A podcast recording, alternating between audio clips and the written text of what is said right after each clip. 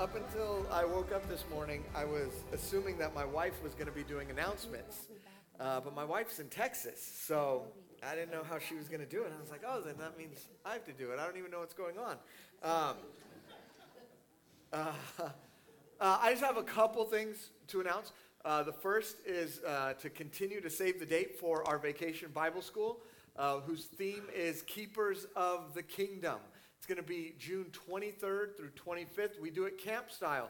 So we have Friday night, Saturdays all day, and then Sunday morning. And then after our Sunday morning, we have the the water slides and lunch and all of that good stuff. So uh, keep that on your calendars, June twenty-third through twenty-fifth. And um, the other thing that I want you to start to put on your calendar so you know that it's there, and I'm looking at my phone so I get the dates right. Uh, we have Easter coming up very quickly. It's uh, it's about a month out, um, and that month is going to go by fast. So we'll have our Good Friday service on Friday the seventh of April here at uh, seven o'clock, and we usually stay about an hour, and we, um, we're starting a new series this morning called uh, Death, The Only Way to Life. And so this is all leading up to the culmination of Good Friday and Easter. And so we will be focusing on death that uh, that Friday night. So sounds pleasant, right? So come and we'll think about death. Um, uh, Saturday the eighth, we're going to have our, our kids um, uh, event. And we're we're moving away from egg hunts for the older kids now because our field, the older kids just run around and pick it up, and it isn't exciting for them. So the younger kids will still have eggs to to uh, to search after and to go after, but the older kids, uh, fourth and fifth graders, you'll be doing an escape room um, here at the church. So we're going to set it up in the hallway back here, and you'll be able to use clues to try to escape. And if you don't, you just have to stay until the next day. Um, I'm sorry, but that, that's the rules. And then um, since on, on Easter Sunday, we're not going to have um, pre-service prayer. We're not going to have our Sunday morning prayer. So we're going to move the prayer meeting to Saturday um, that night. We'll just be here for an hour, and we'll gather to pray like we do before um, service. And then on Sunday, seven o'clock, sunrise service up by the cross on the back hill.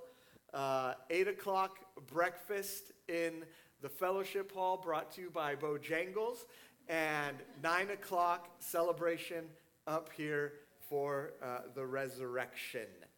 That's all we have coming up. Uh, put it on your calendars. You'll be getting all that information again in newsletters. If you want to be in our newsletter, put it on your Connect card, put it in the box on your way out where you put your tithes and offerings, and um, and we'll get you connected that way. Why don't you stand with me as we prepare?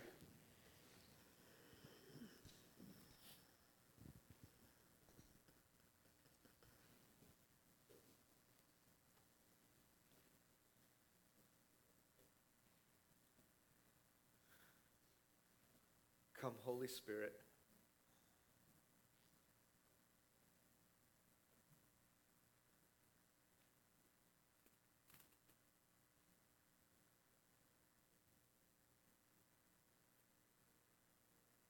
Lord, we want everything that you have for us, Lord. We don't want anything more than exactly what you want for us, and we don't want anything less than the fullness of what you have for us this morning. God, we step out of the way. We step out of the way. And let your goodness flow. Let your goodness be seen and known.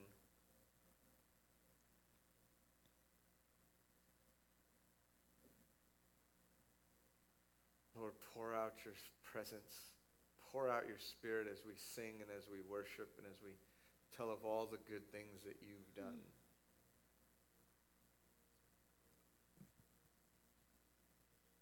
For you are worthy of our praise. You are worthy of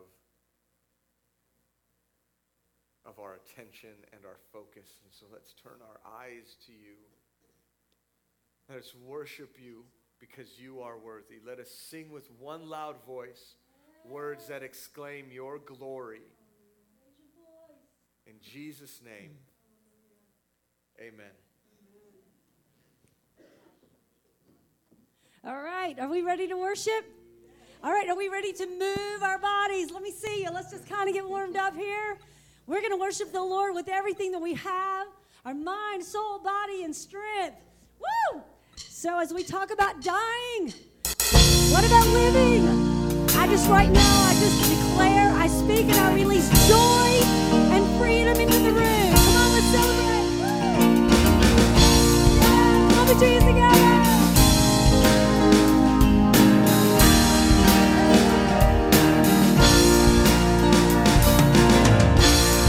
Children sing a song of liberation. The God of our salvation set us free. Death where is thy sting. The curse of sin is broken. The empty tomb stands open. Come and sing. He's alive, alive, alive. Hallelujah, alive. Praise and glory to the Lamb.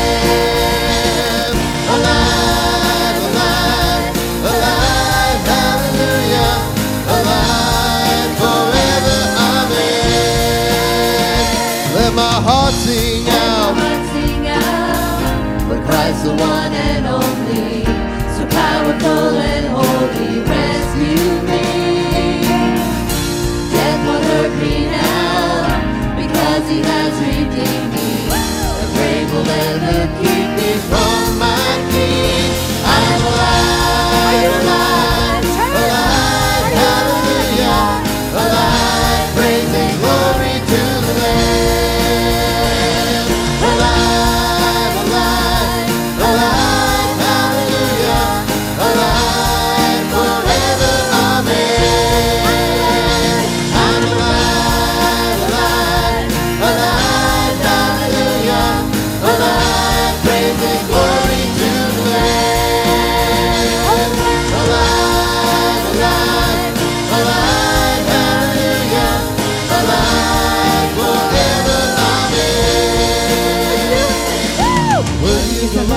Worthy of our praise, worthy is the one who has overcome the grave. Let the people dance, let the people sing.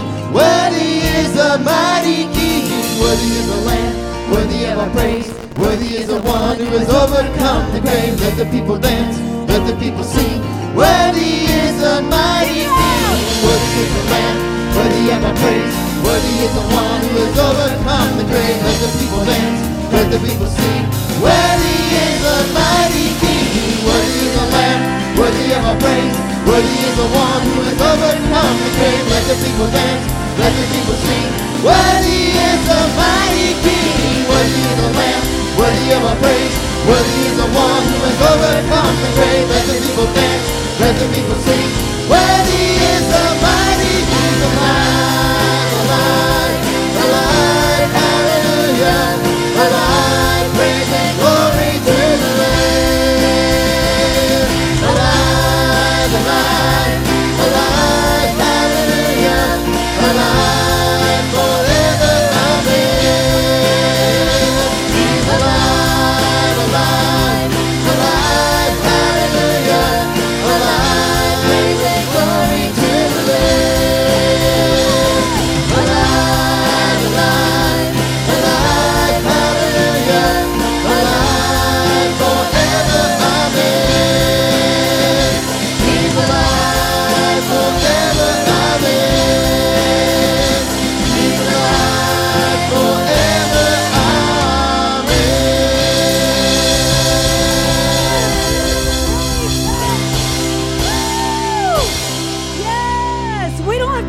Easter to celebrate the resurrection. Hallelujah. All right, church, this is our time. Come and worship with us. We just give you that invitation to enter into the presence of the Lord.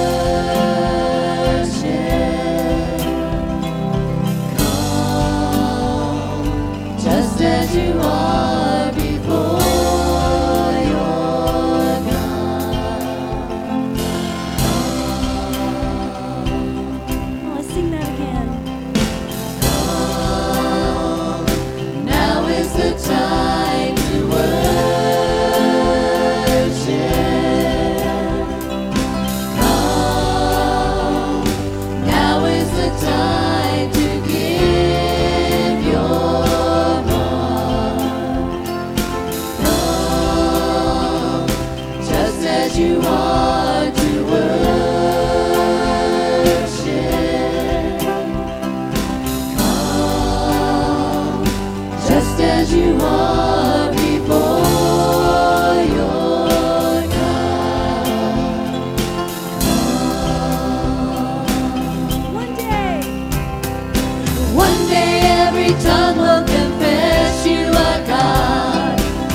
day every knee will bow.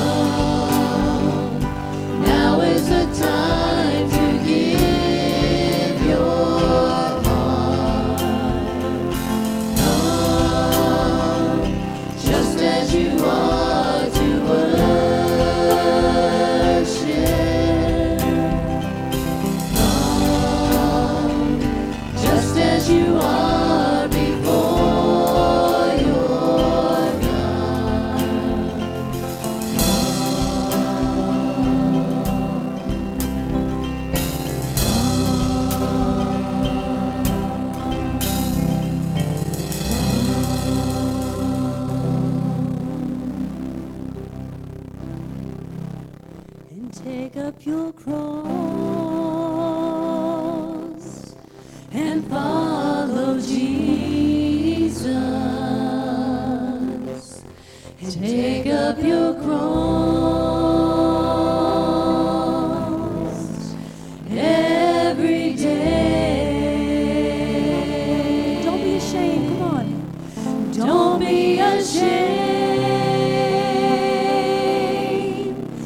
Say that you know him. Just count the cost, then take up your cross and follow him.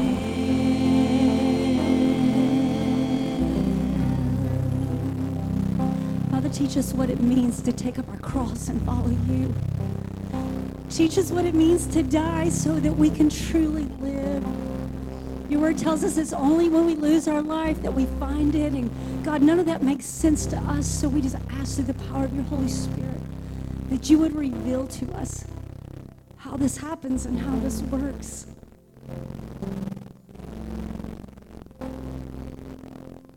Right now, will you just tell the Lord, I, I, I just want to die. I just want to die.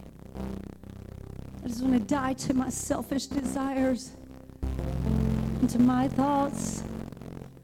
Just start surrendering right now. Just start dying right now. I've learned that dying is a process, and I'm in the middle of that process, and it's painful, and yet it's beautiful.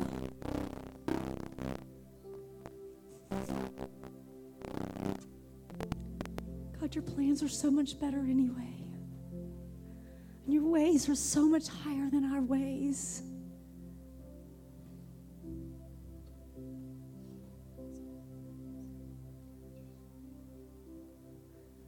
Oh, Christ, would you live in us? Would you live in us as we die to ourselves? Christ, come alive, come alive, come alive in us right now in Jesus' name. Quicken us, awaken us, awaken us.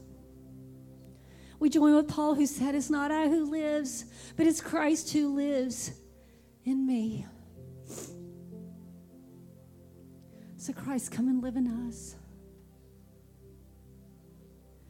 No longer I who live, but Christ in me, for I've been born again.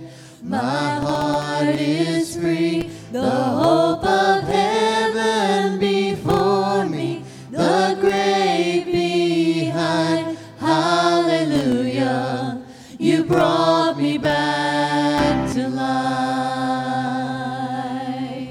Try that again.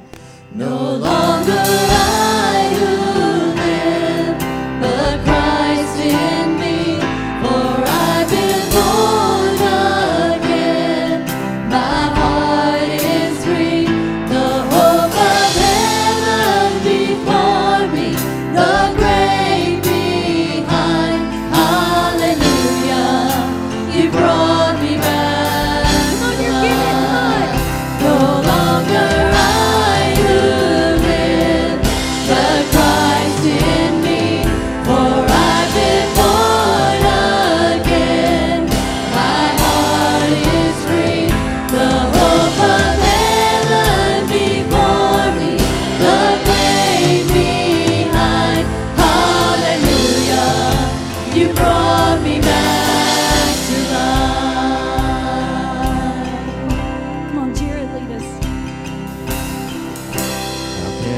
And to thank you for all that you've done for me, Jesus, to fully praise you.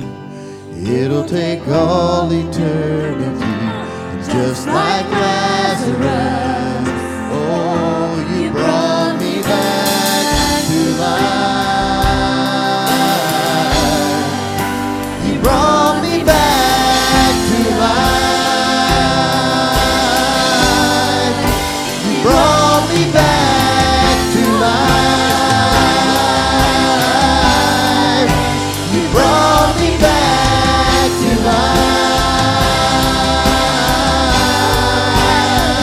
No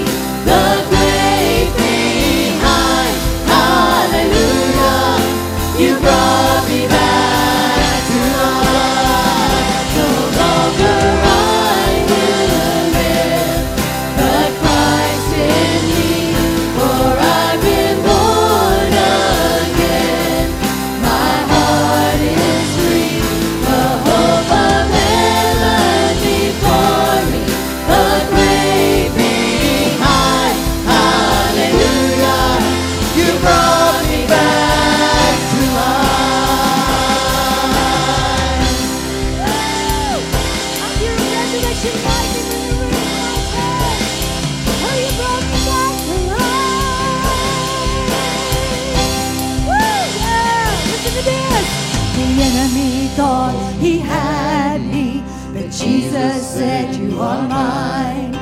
The enemy thought he had me, but Jesus said, "You are mine." The enemy thought he had me, but Jesus said, "You are mine." The enemy thought he had me, but Jesus said, "You are mine."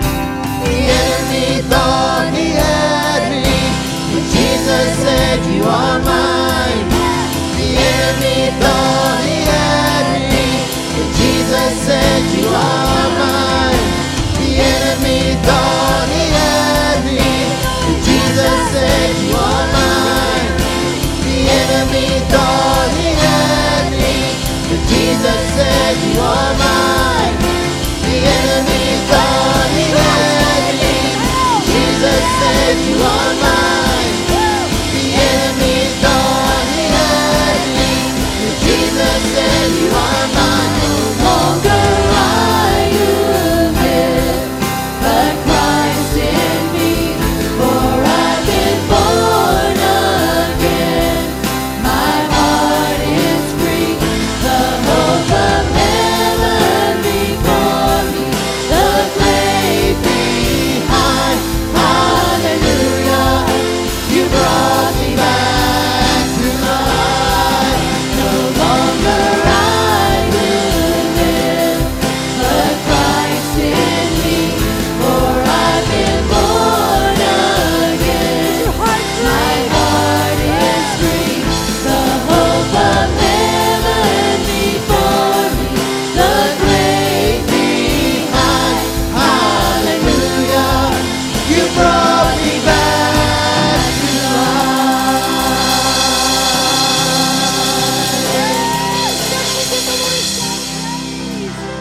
Yes!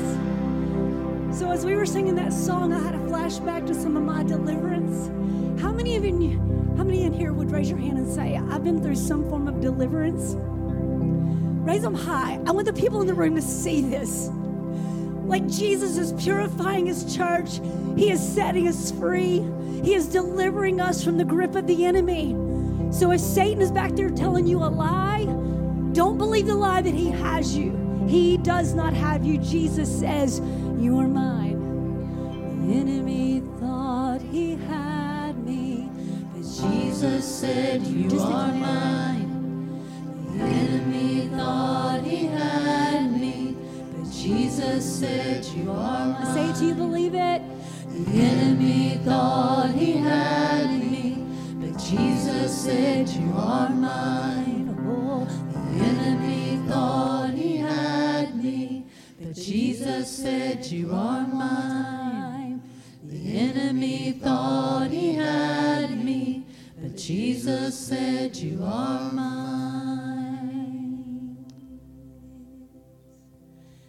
I am your beloved, you have bought me with your blood, and on your hand you've written out my name. This is who you are. I am your beloved, the one the Father loves. Mercy has defeated all my shame. There is no shame, there is no condemnation.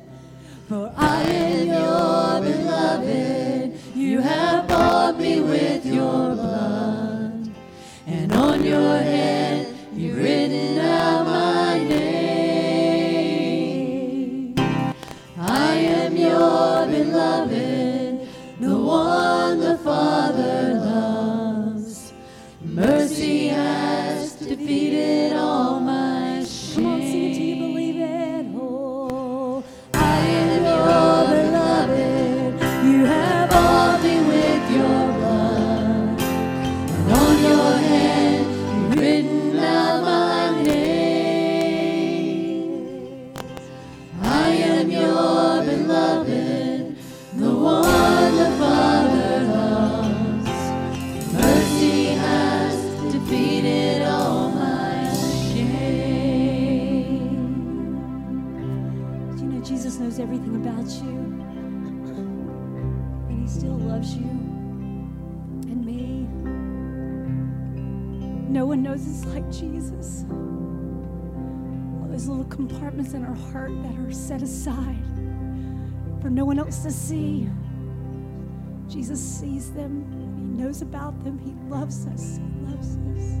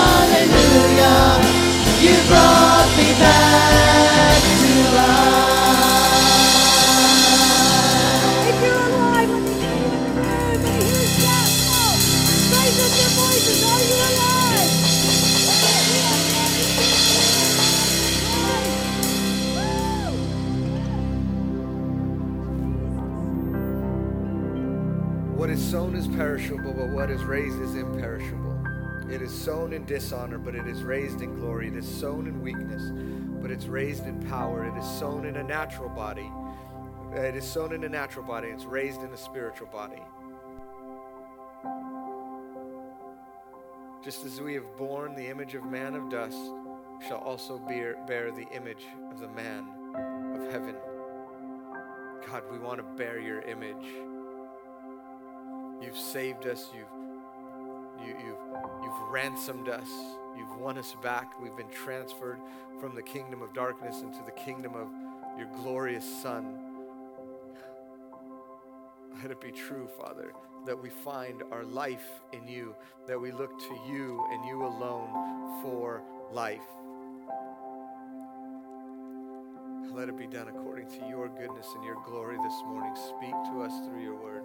Let the Holy Spirit quicken the hearts during the teaching, Lord, for what you would have for them. You have something for each person sitting here. This is not a message that's going to skip over somebody.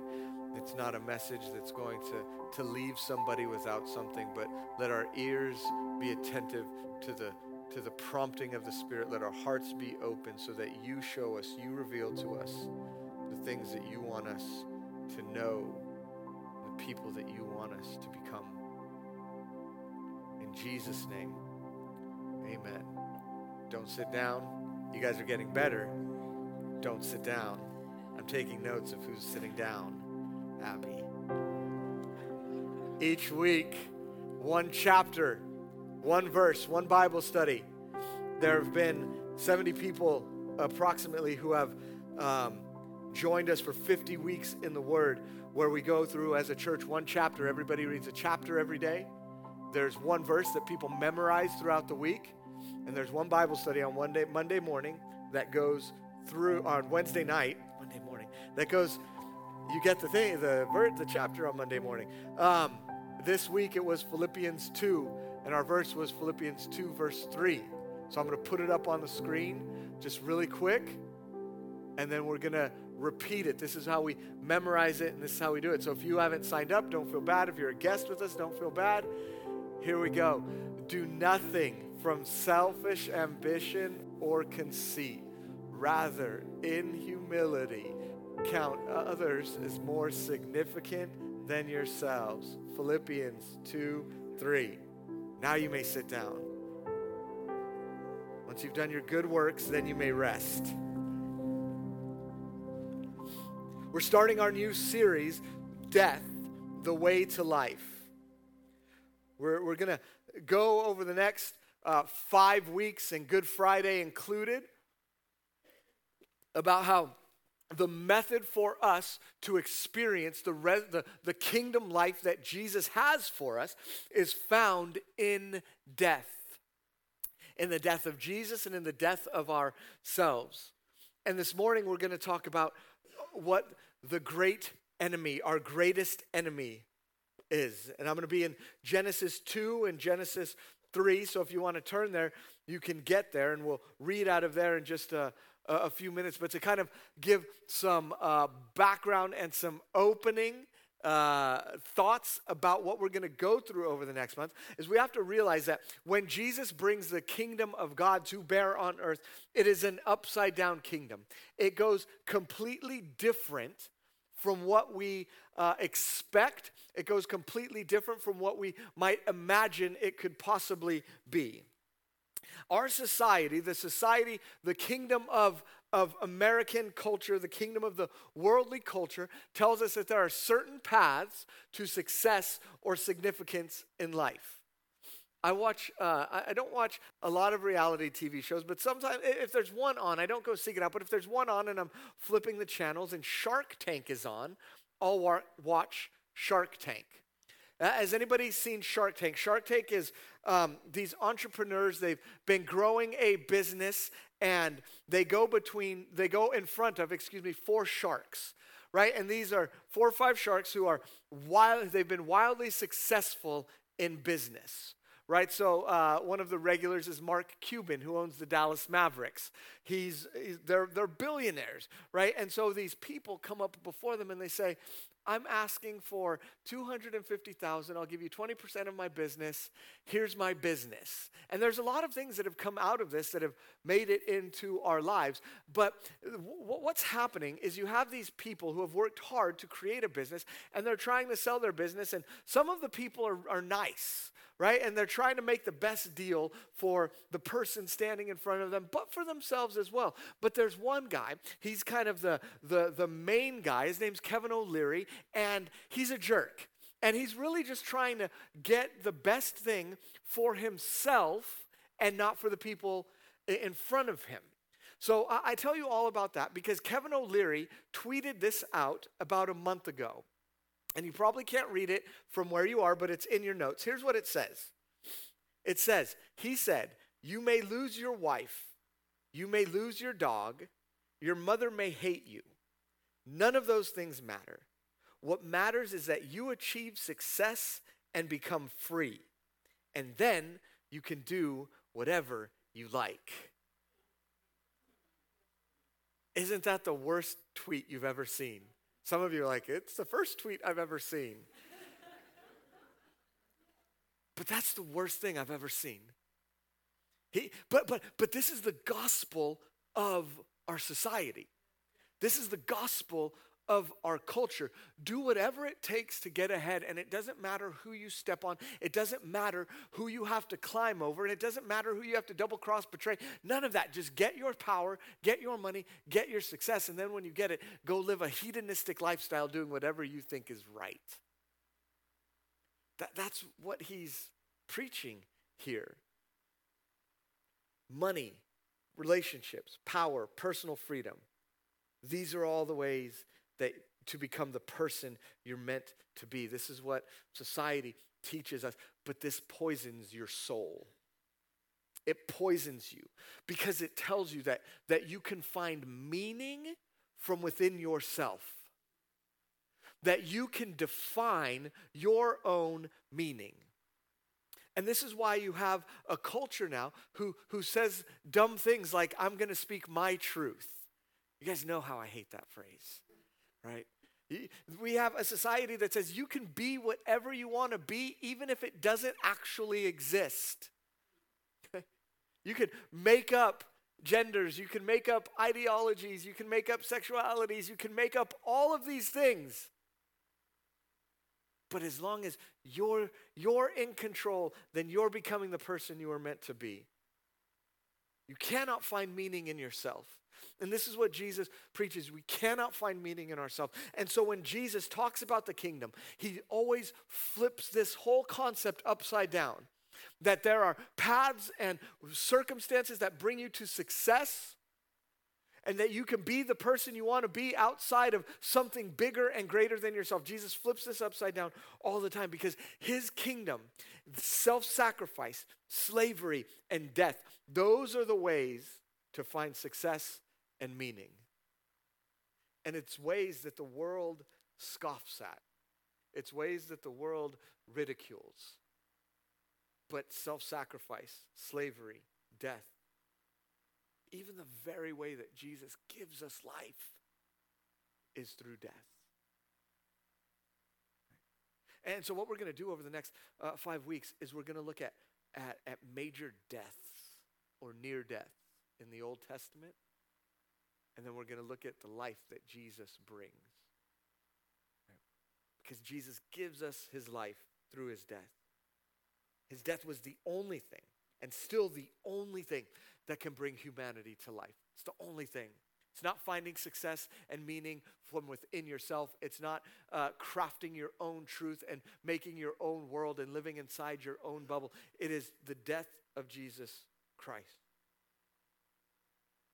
I'm going to read in Genesis. I'm going to read three verses in Genesis chapter two. I'm going to read verses fifteen through seventeen. And then I'm going to jump forward and I'm going to read Genesis three, one through seven. Uh, and here's what Genesis two, fifteen through seventeen says. The Lord God took the man and put him in the Garden of Eden to work it and to keep it. And the Lord God commanded the man, saying, you may surely eat of every tree of the garden, but of the tree of the knowledge of good and evil you shall not eat. For in the day that you eat of it, surely you will die. Genesis three, verses one through seven. Now the serpent was more crafty than any other beast of the field that the Lord God had made. He said to the woman, did God actually say you shall not eat of any tree in the garden? And the woman said to the serpent, we may eat of the fruit of the trees in the garden, but God said you shall not eat of the fruit of the tree that is in the midst of the garden, neither shall you touch it, lest you die. But the serpent said to the woman, you will surely not die. For God knows that when you eat of it, your eyes will be opened, and you will be like God, knowing good and evil. So when the woman saw that the tree was good for food, and that it was a delight to the eyes, and that the tree was to be desired to make one wise, she took of its fruit and ate. And she also gave some to her husband who was with her, and he ate. And then the eyes of both were opened, and they knew that they were naked, and they sewed fig leaves together and made themselves loincloths. This is the word of the Lord. Our greatest enemy, our greatest enemy is death. That's our greatest enemy. Sin is not your greatest enemy. Death is your greatest enemy. It's been the greatest enemy of humanity since the fall of the garden. So so what happens? Why, why is sin, why, why do we preach against sin? Why does God have to save us from our sins? Uh, the way that the reason that he has to do that is because sin activates death. What does that mean? My son's going to come up and he's going to show you. So come on up, Roman.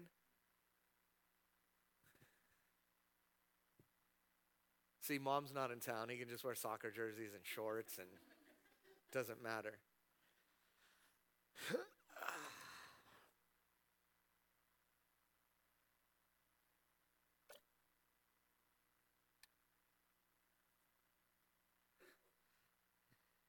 This is death. It's a water balloon, right? Death loomed over us, even in the garden. Right? Death, death was always a possibility, because Jesus, or God tells Adam, look, if you eat, if you eat of the fruit of this tree, you will die. That's what he tells them. And so death always loomed over us, but this isn't dangerous. It's not. Is it dangerous, son? No, it's not dangerous, right? No problem until something comes along and activates death, and that is sin. Sin activates death. Take sin, son. And so I'll tell you when, but it l- hangs over us. And then when Adam sins, re- be, be clear, through one man, sin entered the world. So, buddy, what happens when Adam sins? It activates, come on, like we did yesterday. Yep. Go.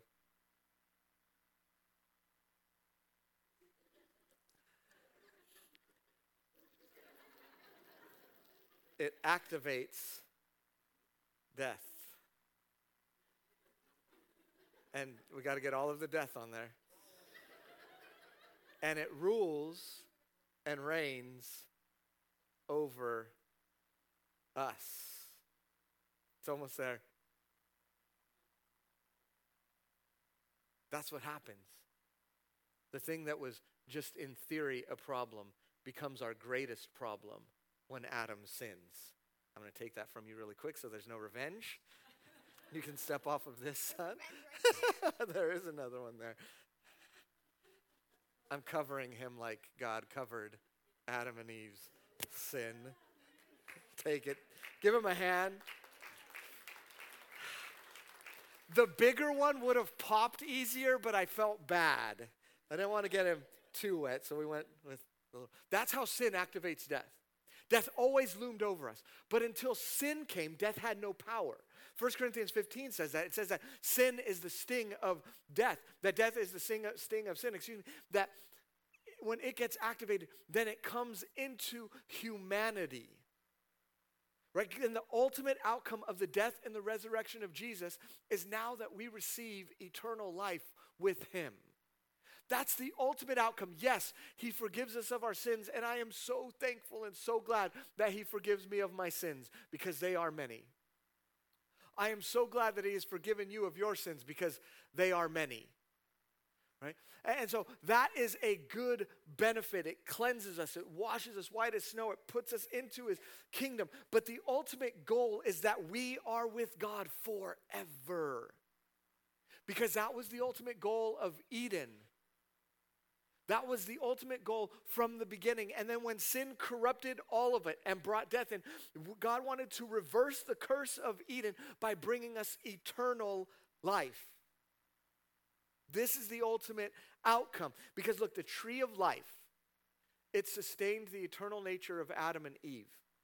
Then the Lord God said, "Behold, man has become like one of us, knowing good and evil. Now lest he reach out his hand and take also from the tree of life and eat and live forever." So if they ate of that tree, they would live forever with the stain of sin, and they would fully, completely die, die, not just physical, but spiritual death. See, like I said, death was possible, but death was not activated because there was no sin until Satan lied. This is the first lie. He goes up to Eve. He doesn't lie to her yet, but he just asks a question. What did God say about that tree right there? Can, uh, I see all these trees. Can you eat of all of them? That one, right? Can you eat?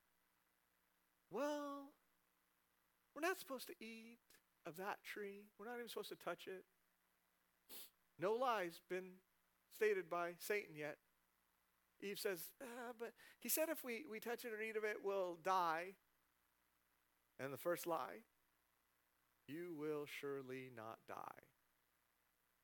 That's the first lie. It's the first lie ever spoken in in, our, in the in the history of our humanity. The first lie ever spoken was, you will not die. When God said very clearly, you will. And Eve, for whatever reason, did not believe God in that moment. Adam overlooked things, oversaw things, and still decided to take from the tree. And that becomes our problem. You see, Satan's ultimate goal is to destroy the people of God. The thief comes to steal, to kill, and to destroy. That is the mission statement of Satan and his kingdom: to kill you, to rob from you, and to destroy you. And in the garden, this sin sent, uh, look, it's no mistake that the first lie was about death. If that's our ultimate enemy, if that was always our ultimate enemy, then, then Satan wants to unleash the ultimate enemy on humanity. So that's the first thing he lies about. And in the garden, this sin sentenced us to death. Romans five twelve says, "Therefore, just as sin came into the world through one man, and death through sin, so death spread to all men, because all sinned." Right? The problem with this verse is not that we all sin. That's not the problem that, that spreads to all of humanity. The problem that spreads to all of humanity in this passage is death. Is that now, because all of you have sinned, and because I have sinned, and because everybody walking the planet has sinned, now death is everywhere. It has grips on humanity. For those without Jesus, there is no good news of life. There is only bad news of death. Th- that's true for anybody walking. If we are sentenced to death, how could we ever truly live? But Jesus brings a solution. I had a ma- I had an algebra teacher my freshman year of high school. His name was Mister Quatre. He wasn't a good teacher, and he wasn't a nice man. And it's always it's always bad, like when the math teacher is mean, and you, you're like, you don't really like math, and it just makes it doubly worse. But he would give us a lot of homework, and uh, he never really taught us how to do the homework. He just gave us the homework and told us to do it. And so I remember one time I was doing Uh, an algebra problem, and I could not get it. Our books, I don't know, I don't know if they how they work now, but um, we used to have, if we were doing problems one through fifteen, the the answers to the odd questions would be in the back. So you can go back and see, okay, this is an odd numbered question. I can, I can check the answer. And so there was one that I saw the answer, but I had no idea how I was supposed to get to it. And I don't remember the question specifically, but it was something like, Billy can paint a house in three hours. Sammy can paint a house in two hours. How long can they paint it? To, how long would it take if they painted it together? Like, what? What? And so I... And he had, you know, he had shown us bare minimum, this is how you get an answer like this, and this is how you have to do it. And so I'm sitting there, I'm like almost in tears at the table, like, I can't get this, I can't get this. And my mom's like cracking the whip, you better get it, son. You be-. Just kidding. Um, um, but I asked my dad, and I, I said, Dad, I need some help. And my dad, um, he just kind of looks at it, starts to do some things, writes a couple things down, and he says, I think this is the answer. I think this is the, the solution to your problem. And I said, it is, but you didn't get to it the way that Mister Quatre wants us to get to it. Like, I don't know what kind of voodoo you just did in your head, but you got there, but I have to show my steps. How do I show my steps? He's like, I don't know. I'm like, Dad, you're not helping me. I gave you the answer. I, but it's not, how, I didn't get to it the right way. There's a solution to the problem of death, and it's Jesus. And it doesn't matter how you get there, but that you have to get there. And so I took the answer to Mister Quatre. I didn't. I never figured out how to do it, and I didn't get full points. I still hold that against him. God rest his soul. No. He did have the best Christmas lights in the neighborhood by far. So he, he had good stuff going for him. It's not teaching algebra. Right? Doesn't matter how you get there. It doesn't matter if you were four years old and God uh, God regenerated you in that moment because you just said, I want to follow Jesus my whole life. And so he kept you from sin and he kept you um, close to him. And so you live, you've grown up and you're like, I don't have a testimony like other people. But God changed you and he kept you from all the stuff that we've wanted to avoid anyways, right? So I don't care if that happens or you were wandering for twenty-five years and you did every drug imaginable and it had to bring you to your knees before you said, Jesus, you are Lord. It does not matter how you get to the solution. The solution is Jesus. His death, his resurrection, just look to him. Because he was sent by the Father to redeem us from the curse of death. This freedom from death is the central power of the gospel. For God so loved the world that he gave his only Son, that whoever believes in him will not perish, but have eternal life. That's the most well-known scripture in the Bible. It preaches the gospel in one sentence. And the outcome is not, hey, you're really lucky that your sins are forgiven, though we are. The ultimate good outcome is that you have eternal life. Is that you will be with him forever. So confess your sins. Repent and turn from them. So that you can receive life. You see, Jesus continually tells us that real kingdom life is found in him. Especially in the book of John, in John chapter six, verse thirty-five. He says, Jesus said to them, I am the bread of life. Whoever comes to me shall not hunger, and whoever believes in me shall never thirst. But he's the bread of life. Life. You eat, you eat of him. You get life. I already quoted this verse. The thief comes to steal, kill, and destroy. But I came that they may have life. And is it just the kind of life that barely scrapes by? And I'm not talking about the physical. I'm not talking about your finances. I'm not talking about your health. I'm not talking about any of that, though that could be changed. What I am talking about is the abundant life that Jesus offers is not a life of us just scraping by. It is a life with him, where he pours out his blessing on us. And yes, there are times of famine and times of valleys, but the ultimate trajectory of our life is not just God, just get me through today. It is God, you have abundant life for me. Let me walk in it. Can't have a, a, a poverty mentality when it comes to the good gifts that God wants to give. Jesus says, look, I am the way and the truth and the life. No one comes to the Father except through me. Disciples are asking him, you're leaving us. How do we know the way? How do we know how to walk? How do we know how to live? How do we know what our next step is, where our next meal is coming from? How do we do it? And then Jesus says, oh, no, I'm the way. So he's telling them, you're thinking in the physical. You're thinking of how will I get my needs met? And I'm saying, just come to me and you'll get whatever you need, right? Seek first the kingdom of God and his righteousness, and all the other things will be added to you, right? He says, I'm the way. The life that you're looking for comes only through me, because I'm the only way you get to the Father.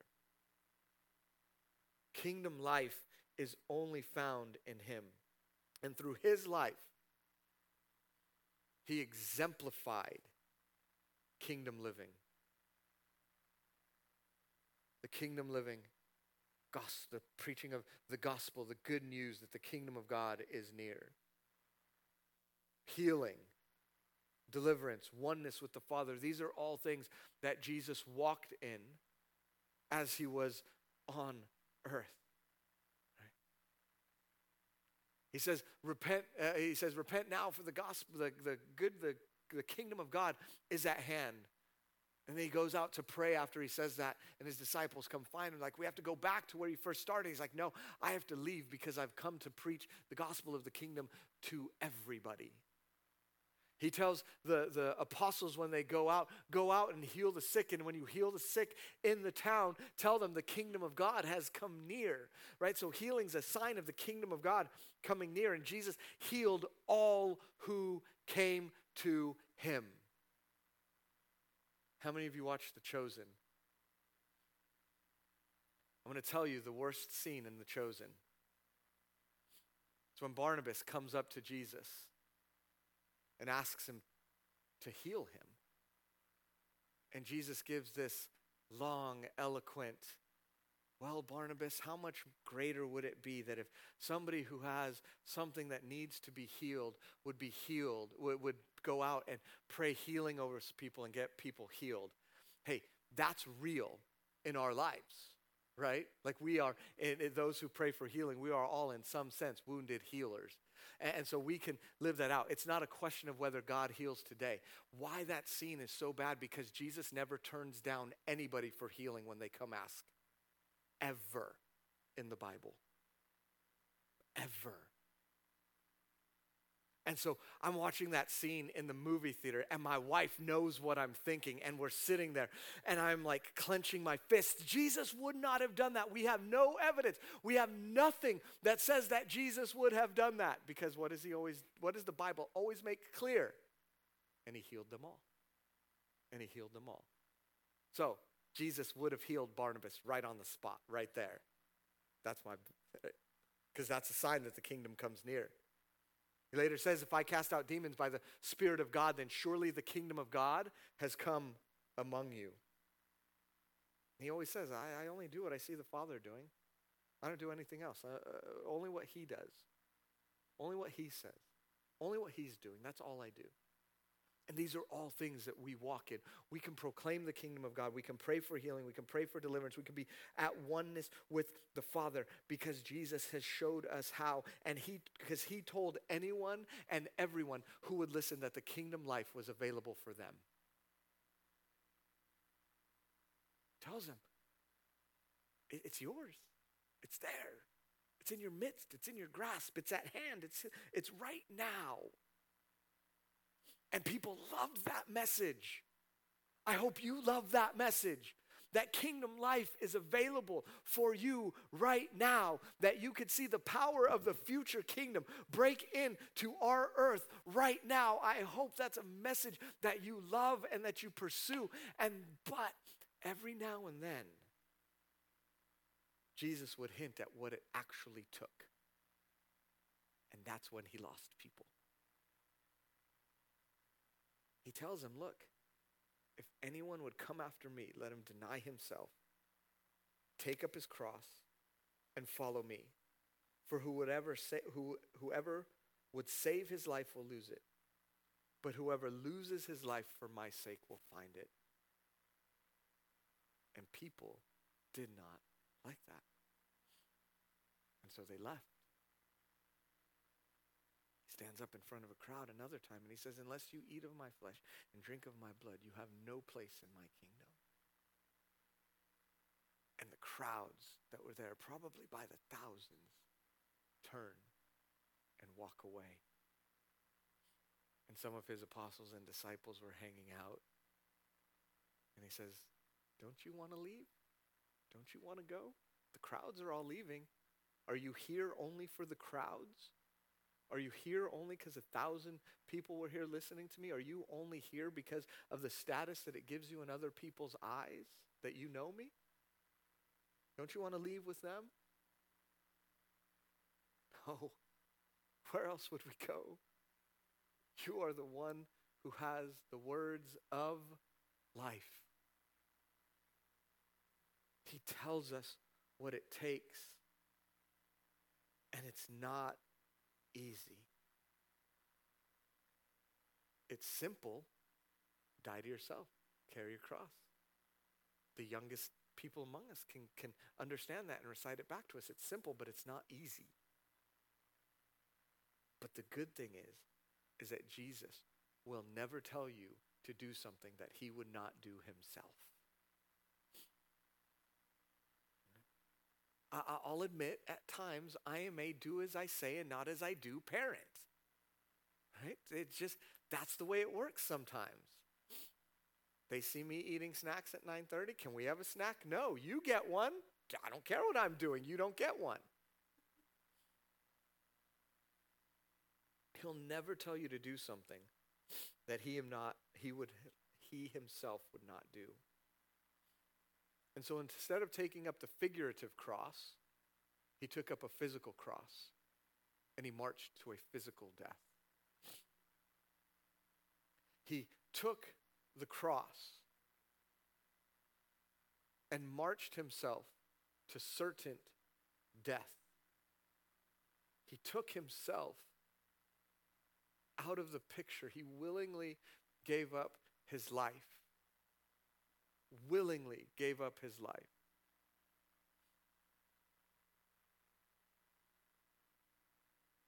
Andy, could you go out in the lobby for me real quick?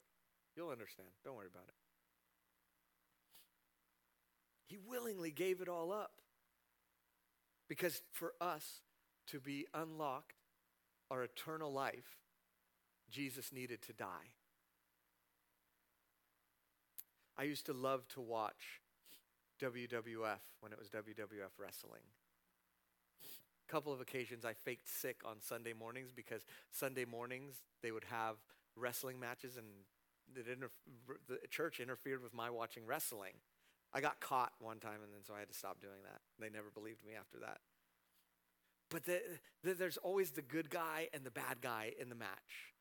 Right? And this happens so much, right? Where in the midst of in the midst of the match, like the referee gets knocked out, right? And he he gets he gets nudged in the shoulder and he's out for an hour, right? And they're fighting with the refs not seeing. And so the bad guy, the bad guy, he slides out of the ring and he goes and he gets the steel chair, the dreaded steel chair. And the, the good guy's like down and he's he's like, oh man, I can't get up, I can't get up. And as as the, the bad guy comes and he has the steel chair above his head and he's about to hit it, the good guy suddenly comes to and kicks him in the stomach and he drops the chair and he takes the very weapon meant to destroy him, and he destroys his opponent, and poof, and he throws the chair out of the ring, and at that moment, the ref suddenly wakes up. Come on, it's up, and he falls on one. This is what Jesus did. He used the very weapon that Satan had against us and used it to destroy him. Death was swallowed up in victory. How? By Jesus' death. He knew exactly what he was doing. He knew exactly what he was doing. Remember my son, death loomed over, right? Death loomed over us, but it wasn't activated until sin. Death loomed over Jesus. Right? He was born. He didn't have a sin nature. I'm not saying that. But it loomed over him. It was always a possibility if he sinned, but he never did. That's the whole point. Death was never activated for him because he never sinned. And so he could never die unless he willingly gave up his life. And so what does he do? He takes up his cross and he walks down, plants it in the ground, and he's killed. He's killed for you and for me. And at that moment, the Bible lets us know that the forces of darkness believed they won and that death had taken Jesus. First Corinthians two eight says that if the rulers of this world had known the plan, if they had known that Jesus was going to die to liberate all of creation, that he was going to liberate humanity, he was going to liberate our earth. If he, they said, if he, they would have known, they never would have crucified the Lord of glory. They thought they won, but Jesus conquers our greatest enemy. So in the book of Revelation, when he appears to John, he is able to say, I am the living one. I died, and behold, I am alive forevermore, and now I have the keys of death and Hades. Can you imagine? Can you imagine hearing Jesus say that? I have the keys of death. I rule even Hades. I have the keys to it. I can unlock it or not. But I'm alive forever. I'm alive forever. And then he, because he is a loving and generous God, this life that he lives forevermore, he passes on that resurrection life of Jesus Christ to you and to me. He didn't just die and rise again as a good parlor trick or a good magic trick. He doesn't die and rise again for no purpose, but he does it. He does it so that he can then pass on that resurrection power life to you and to me and to all who would believe. If the spirit of him who raised Jesus from the dead dwells in you, then he, the Father who raised Jesus from the dead, will also give life to your mortal bodies through his Spirit who dwells in you. You, you, you are alive in Christ. And it's nothing that you've done. It's because when we turn to him, we don't earn it, we don't We don't uh, we don't negotiate it. But when we say, you're Lord, you're Lord, you rose from the dead, you conquered everything, then it says that the Spirit that, that raised Jesus from the dead, the greatest miracle, the pinnacle, the, the apex of all miracles in human history, the power needed in that moment lives in you. Oh, I don't know. I'm just a worthless, oh, I'm just a worm. I'm just, no. You are imbued with the resurrection power of the Holy Spirit inside of you. Start actually believing that.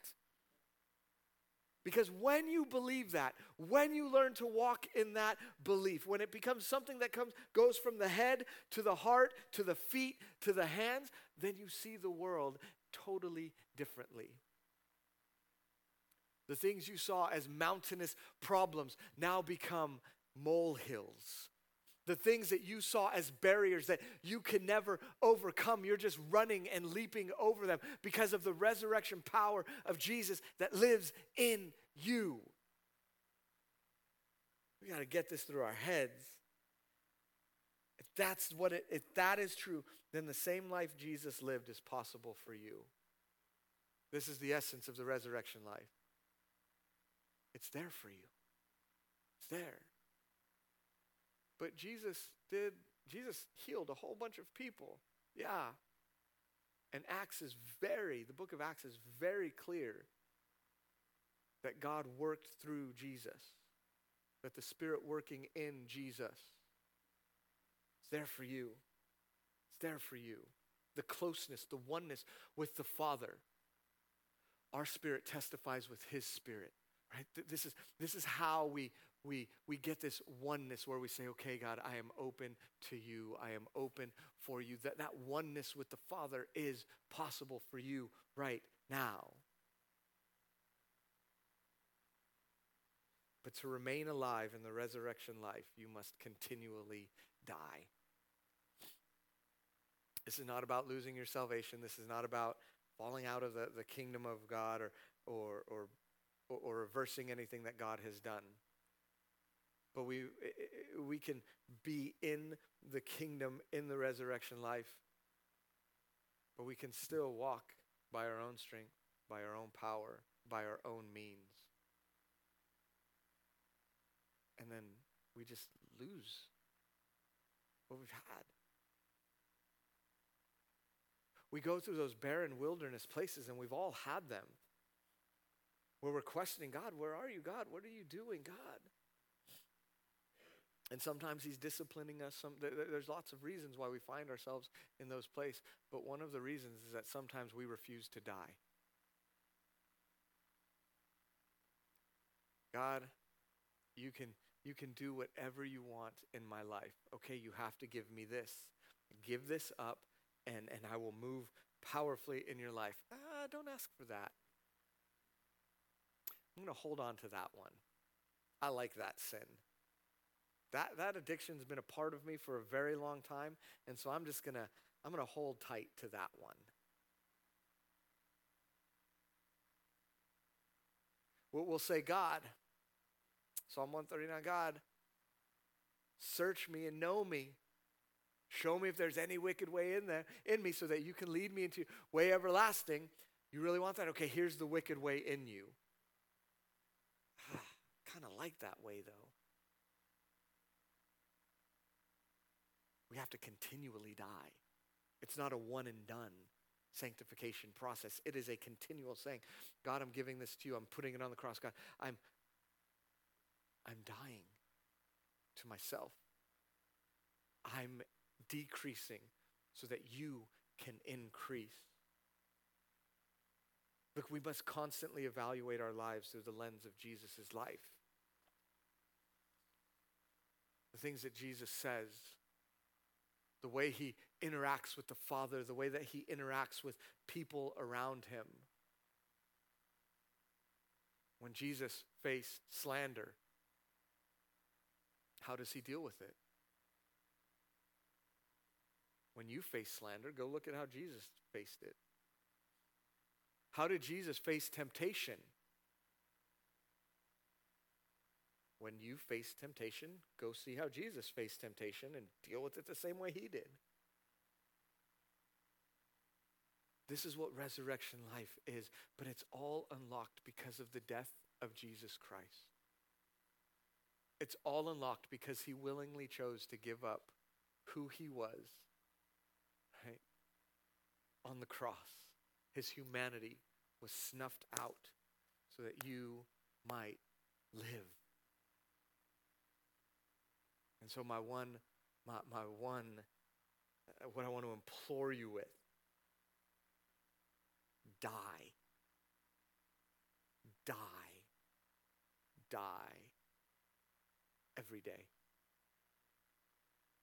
so that he lives through you. Die. As we close, some reflection to think about. as we sing another song, is, are you living the resurrection life? Have you, let's, let's take two camps of people. The first camp, you've never made Jesus the Lord of your life. You cannot live the resurrection life without making Jesus the Lord of your life, without turning away from what you have and following him. It's not possible to live the resurrection life on your own. When you try, you fall into trouble. You try to find meaning for yourself, so you chase money, power, success. You chase all of those things. The resurrection life is only found in Jesus Christ. Have you made him Lord so that you can walk in that life? And then for those of us who have made that decision, but maybe we, we, we've, we're taking an honest look at where we are this morning, and we're saying, ah, man, it's there.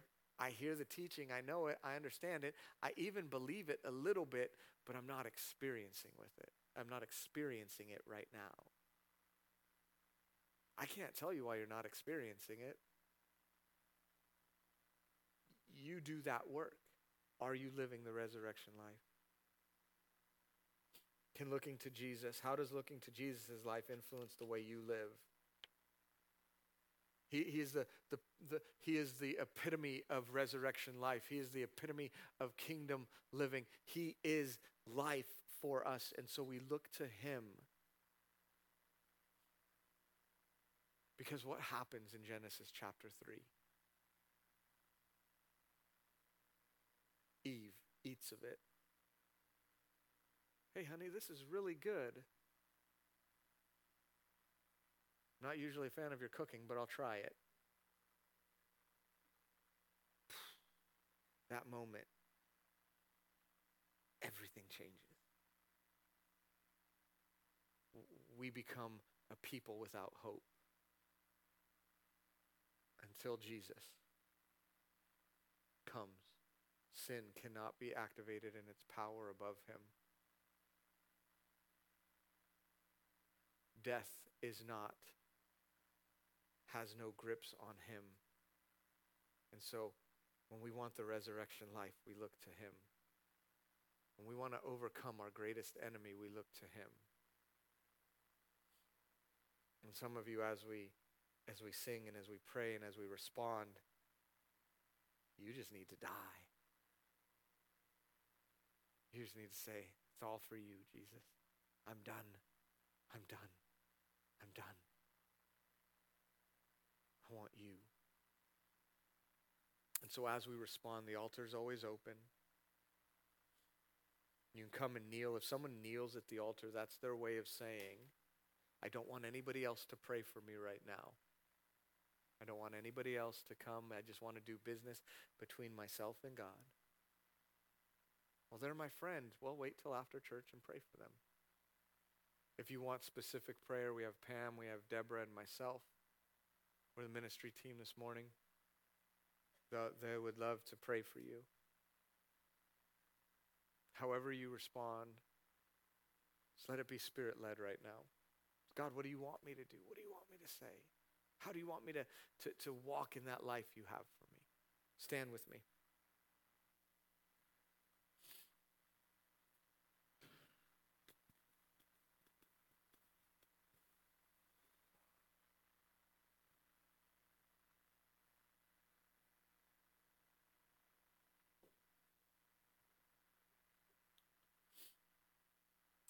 Holy Spirit, come.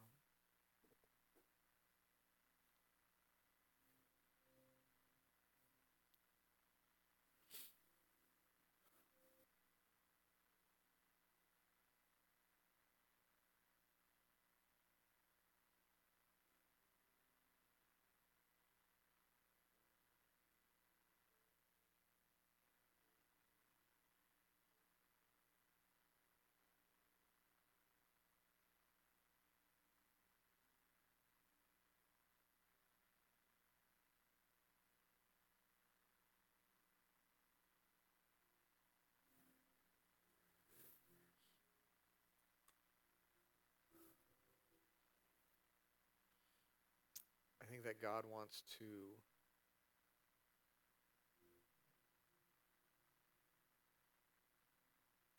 to to speak to, to those who feel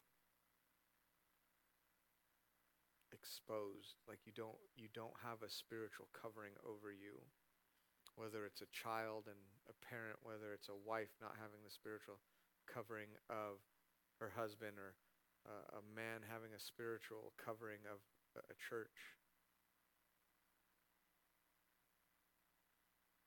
But that you've been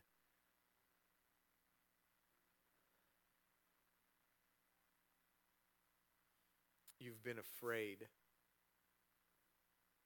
You've been scared because you hear about living it out. You hear about it, but but there's nobody p- to protect you. There's nobody. Th- there's nobody to to have your back, and so you stepping out, you dying to yourself, you giving the things up that God wants to give up, you walking in the power that he's called you to walk in, that frightens you.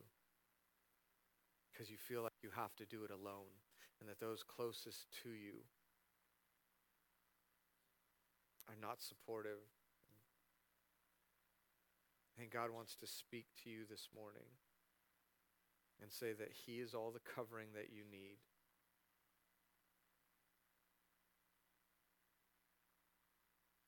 If that's you and you want to talk that out with one of the ladies up here ministering, get prayer right now, afterwards, if you don't want to feel exposed again, just just come up and, and man, we'd love to pray with you over that. Jesus is enough. Jesus is enough. Father, I thank you for your word. I thank you for the goodness of your spirit speaking to us, teaching us. Let it continue to be done for your glory. In Jesus' name, amen.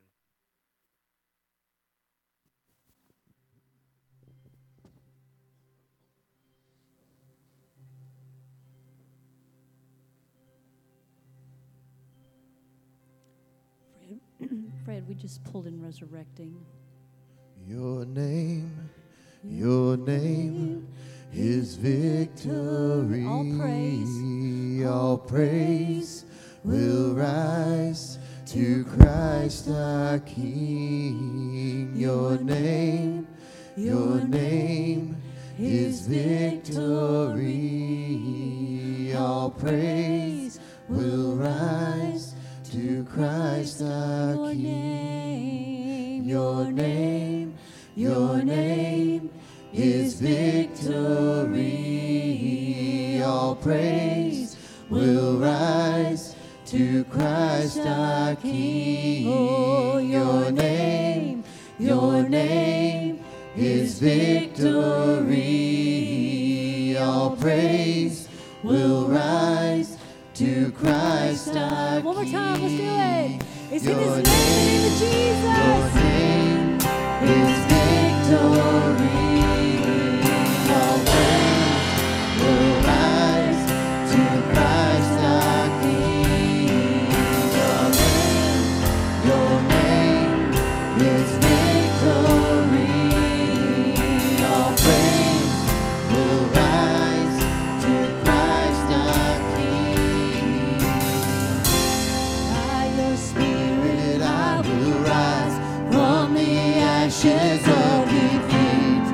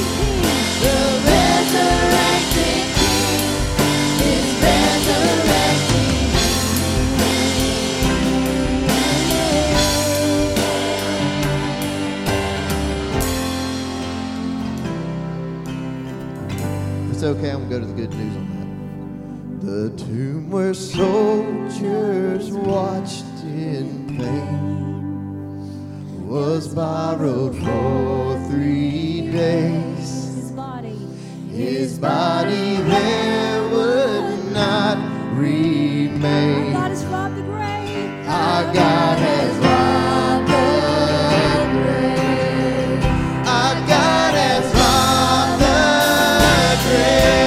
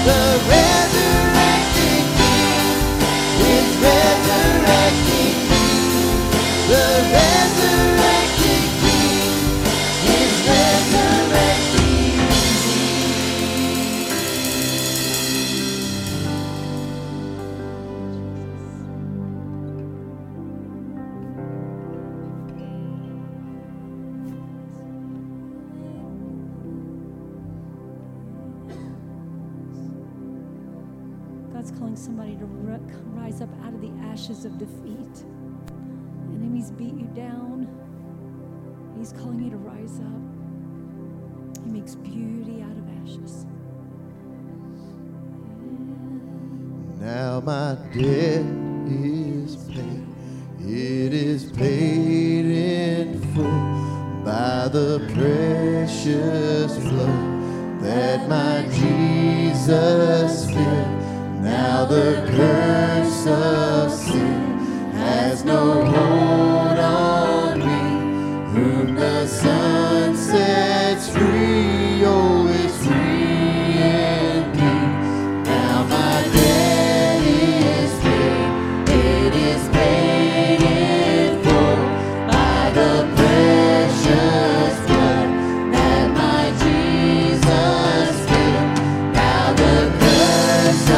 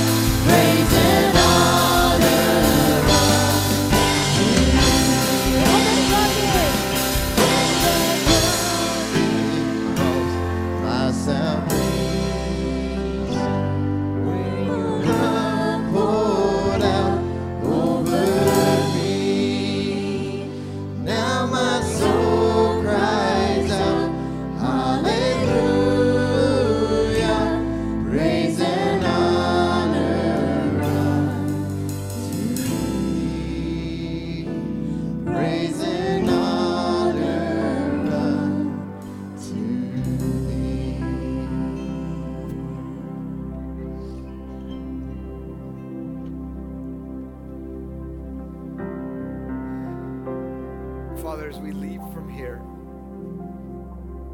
give us a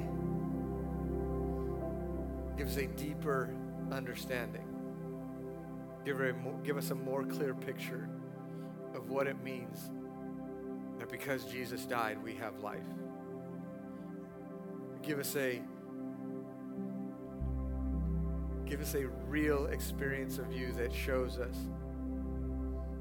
that the power that raised Jesus from the dead now is in us and makes us alive. That we are not merely mortal bodies anymore, but we are we are people of the kingdom who move and flow with you. Let that be true for us. In Jesus' name, amen. Amen.